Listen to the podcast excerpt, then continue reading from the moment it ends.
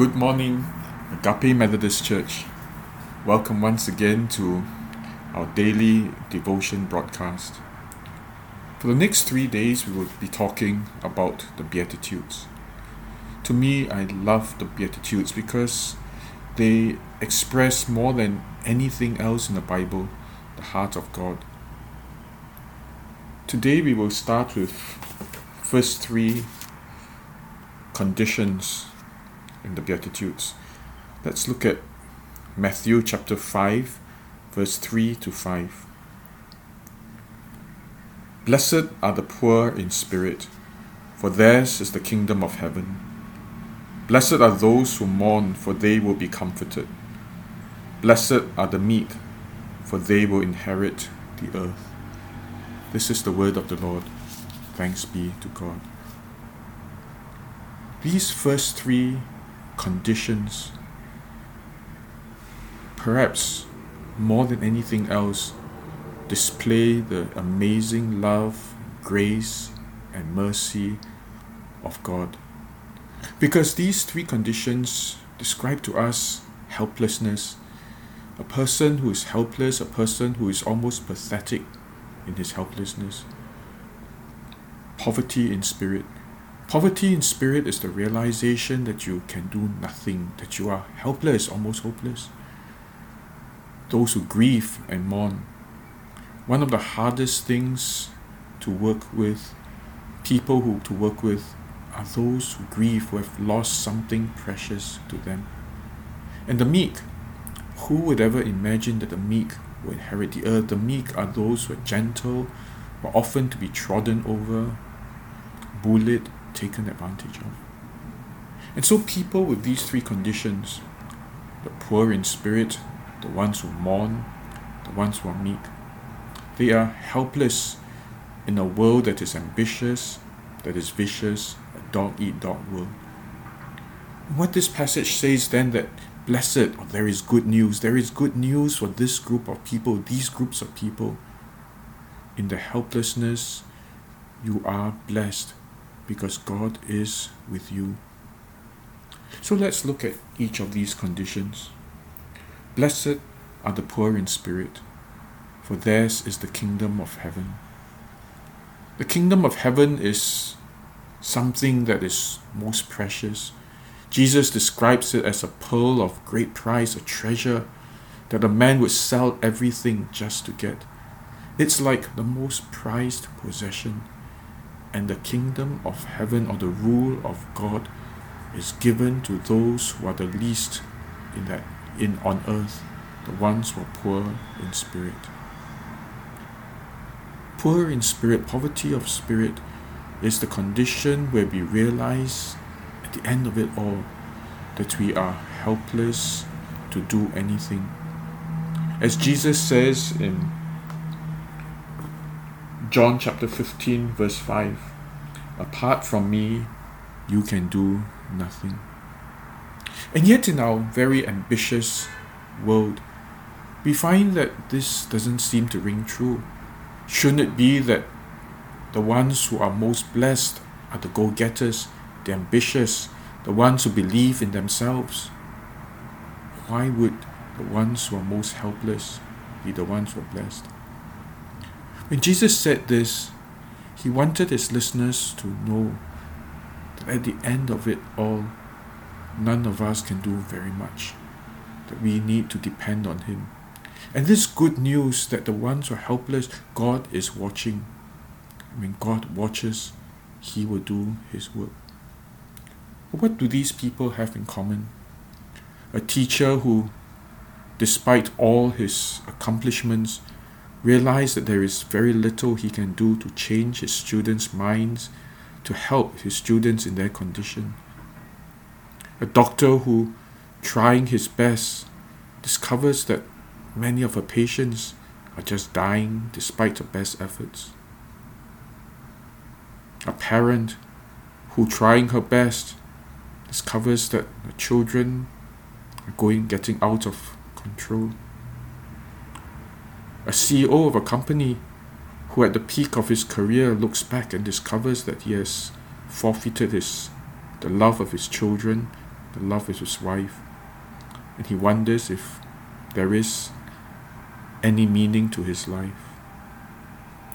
Each of these have one thing in common a realization that there is so much that they cannot do, that life is unpredictable, life is beyond their control. This is a good start. The realization that we are not in control of our lives, of our circumstances, or the lives of others. As a pastor, I spend a lot, a lot of my time on my knees. And it's not because I'm spiritual, I hate these titles, like these descriptions of a spiritual pastor or whatever. It's simply that I'm desperate. And I'm desperate because at meetings I realize that when I speak, often when I speak my convictions, other voices come on top, disagreement, I cannot get my point through, and that there is little I can do to influence my colleagues, my co workers. I realize that at a counseling room where couple who hate each other so much come in and pour out their grievances to me, I don't know how even to begin. I feel helpless when I stand on the pulpit and despite whatever intelligence I have, whatever wit, whatever eloquence I have, nothing reaches the congregation. I realize then how helpless I am, how, how helpless each of us is. And the good news is that this is actually a good thing. Because when we realize our helplessness, then we turn to God. And then we say to God, God, have it your way. And then we say to God, God, you rule. You help me each day to love my child, to love my child despite the way he goes, he lives, the way it seems like he's out of control. Help me to love him. We turn to God when we realize that as a teacher, only God can change the hearts of students, only God can change the conditions, only God can inspire our students. We turn to God. We say, God, help me as a student when I cannot get to the, results that will bring me to the school that I want, and I despair of my future. But God, you hold my life and you hold my future in your hands. Help me walk with me. In each of these cases, as we turn to God, we realize that God comes to us and He works mightily in us and through us. But there is one caveat.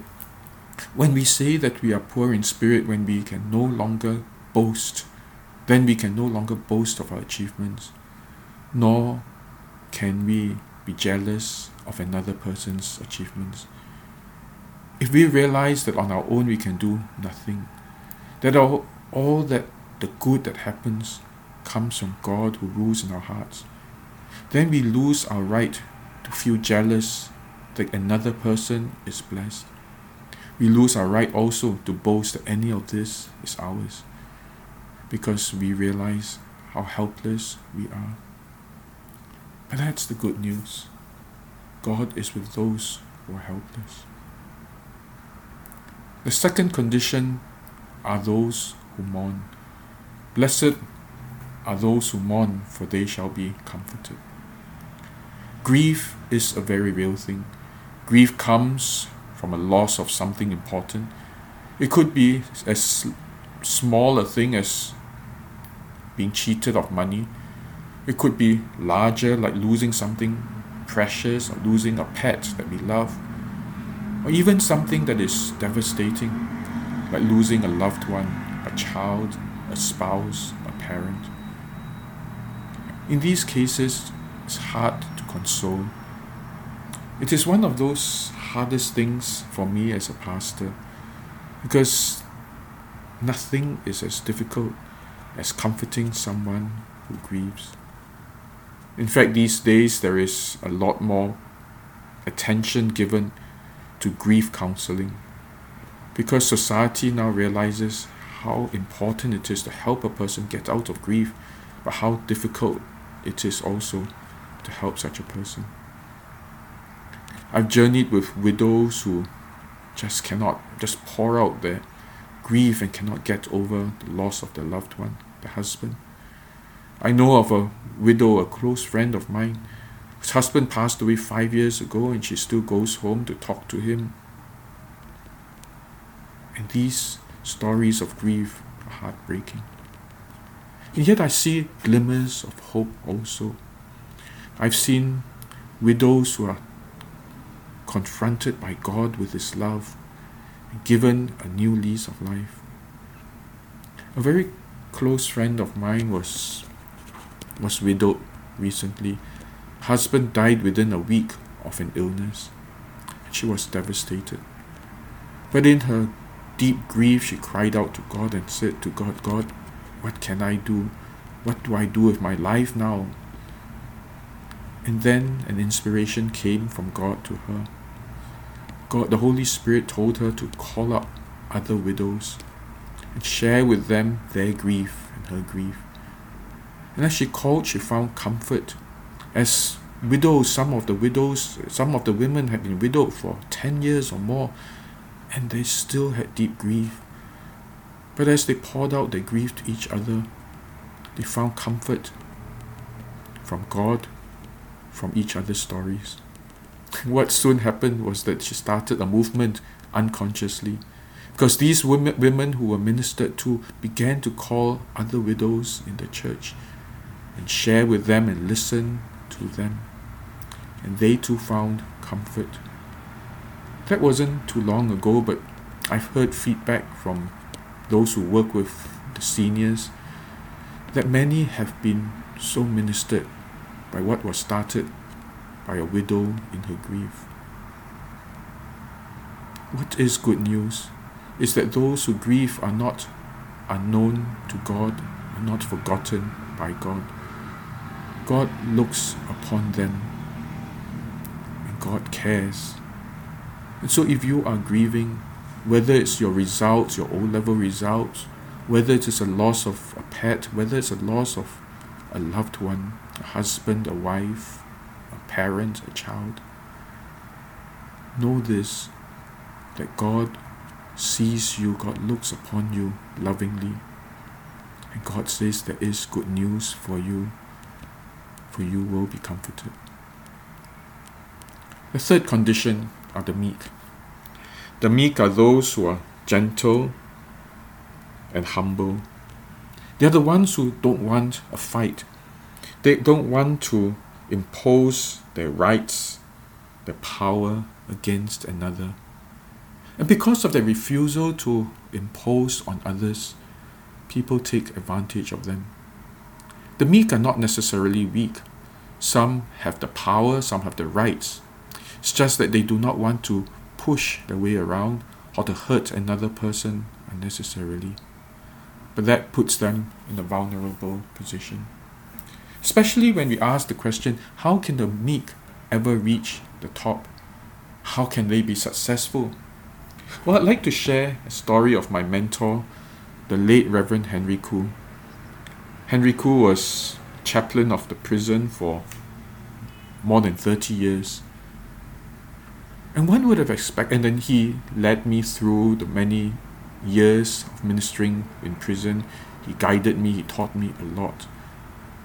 But one would have expected that someone who works in prison with hardened criminals would be tough, would be strong, would even be pushy. But nothing was like Reverend Khoo. Reverend Khoo always was gentle with the hardest of criminals. There was one incident when he went to talk to a prisoner who was really very derisive of Christianity. And in those days, they could smoke. And so, as Reverend Khoo approached this prisoner, prisoner blew smoke in his face and said, Hey, Reverend, can a smoker like me go to heaven?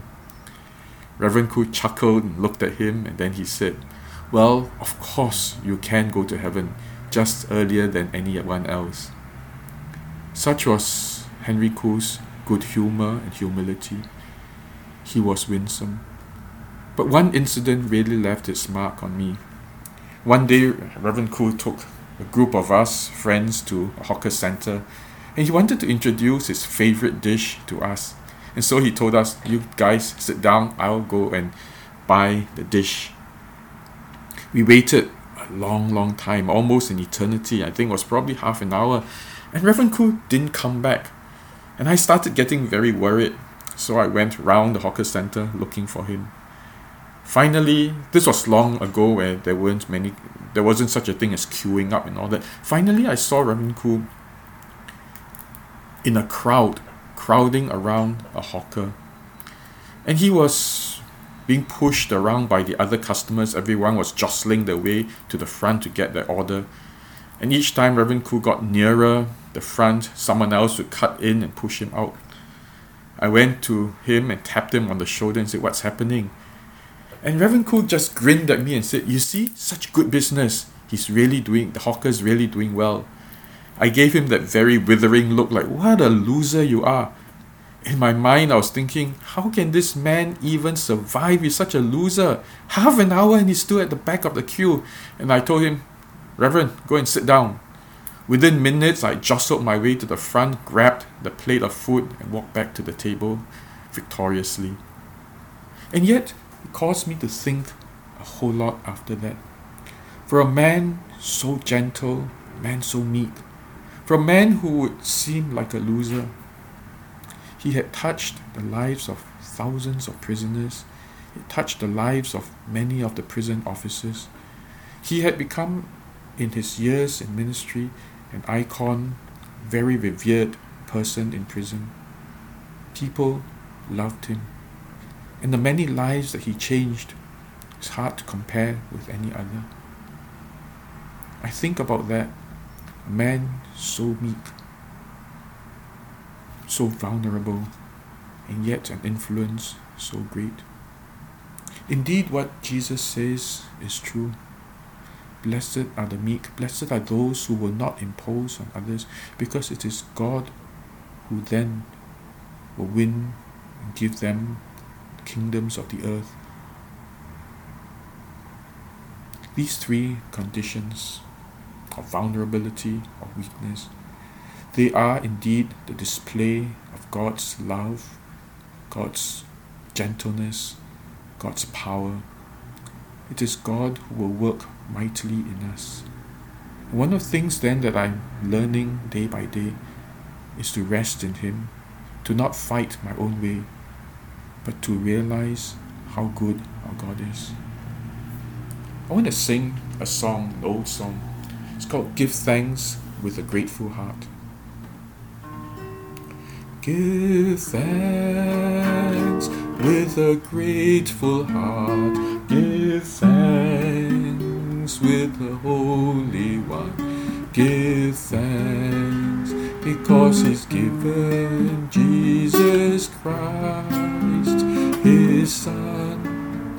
Give thanks with a grateful heart. Give thanks to the Holy One. Give thanks because it's given Jesus Christ, His Son. And now let the weak say, I am strong. Let the poor say, I am rich, because of what the Lord has done for us. And let the weak say, I am strong. Let the poor say, I am rich, because of what the Lord has done for us. Give thanks. Give thanks with a grateful heart. Give thanks to the Holy One. Give thanks because He's given Jesus Christ, His Son. Give thanks with a grateful heart. Give thanks to the Holy One. Give thanks because He's given Jesus Christ, His Son. And now let the weak say, I am strong.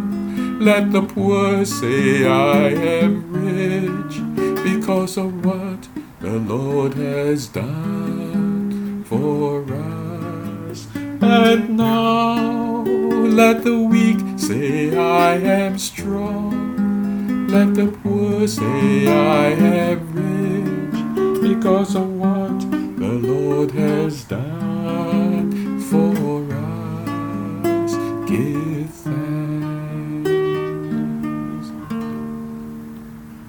us pray.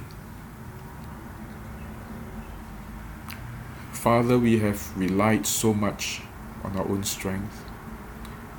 We have thought the world of ourselves and we have thought that might is right, that we can get anything we want by our strength, by our force, by pushing our weight around. But Father, you teach us just the opposite. That you are God who watches over the helpless, you are God whose heart goes out to the orphan and the widow and the poor and the disenfranchised. You're God whose eyes are on the weakest, on the least, on the most helpless, and the most vulnerable. Help us to know this truth, Lord. It is not our might, our aggression that wins the fight. Is our surrendering to you and resting in you. Help us to see and come to our senses to know, Lord, that we are indeed not in control of our circumstances. That we may echo with Paul, who says, When I'm weak, then I am strong. I will all the more boast of my weakness. Because, Lord, when we look at the uncertainties of life, our victories, our strength, our prowess is just an illusion. Help us to see this truth, to see how much we need you, whether as students, as workers, as bosses, in whatever profession we have, to realize this one truth that without, apart from you, we are nothing. So, God, bless us today, teach us how to pray to you, remind us to pray to you as we go about our duties take away this sense that we are high achievers, self made people. Help us, Lord, to turn to you instead. Realize that it is you who blesses us. We pray this in Jesus' name. Amen. I hope that you have a wonderful day today. But remember, in all things, in all your decisions, in all your actions, in all your circumstances, pause a little bit, pray and say, God, help me. And pray also, remember to pray, help me to love these persons as we meet them your bosses, your friends, your enemies, your family members. So meet each of them, say a prayer, Lord, help me to love them. Have a good day and be blessed.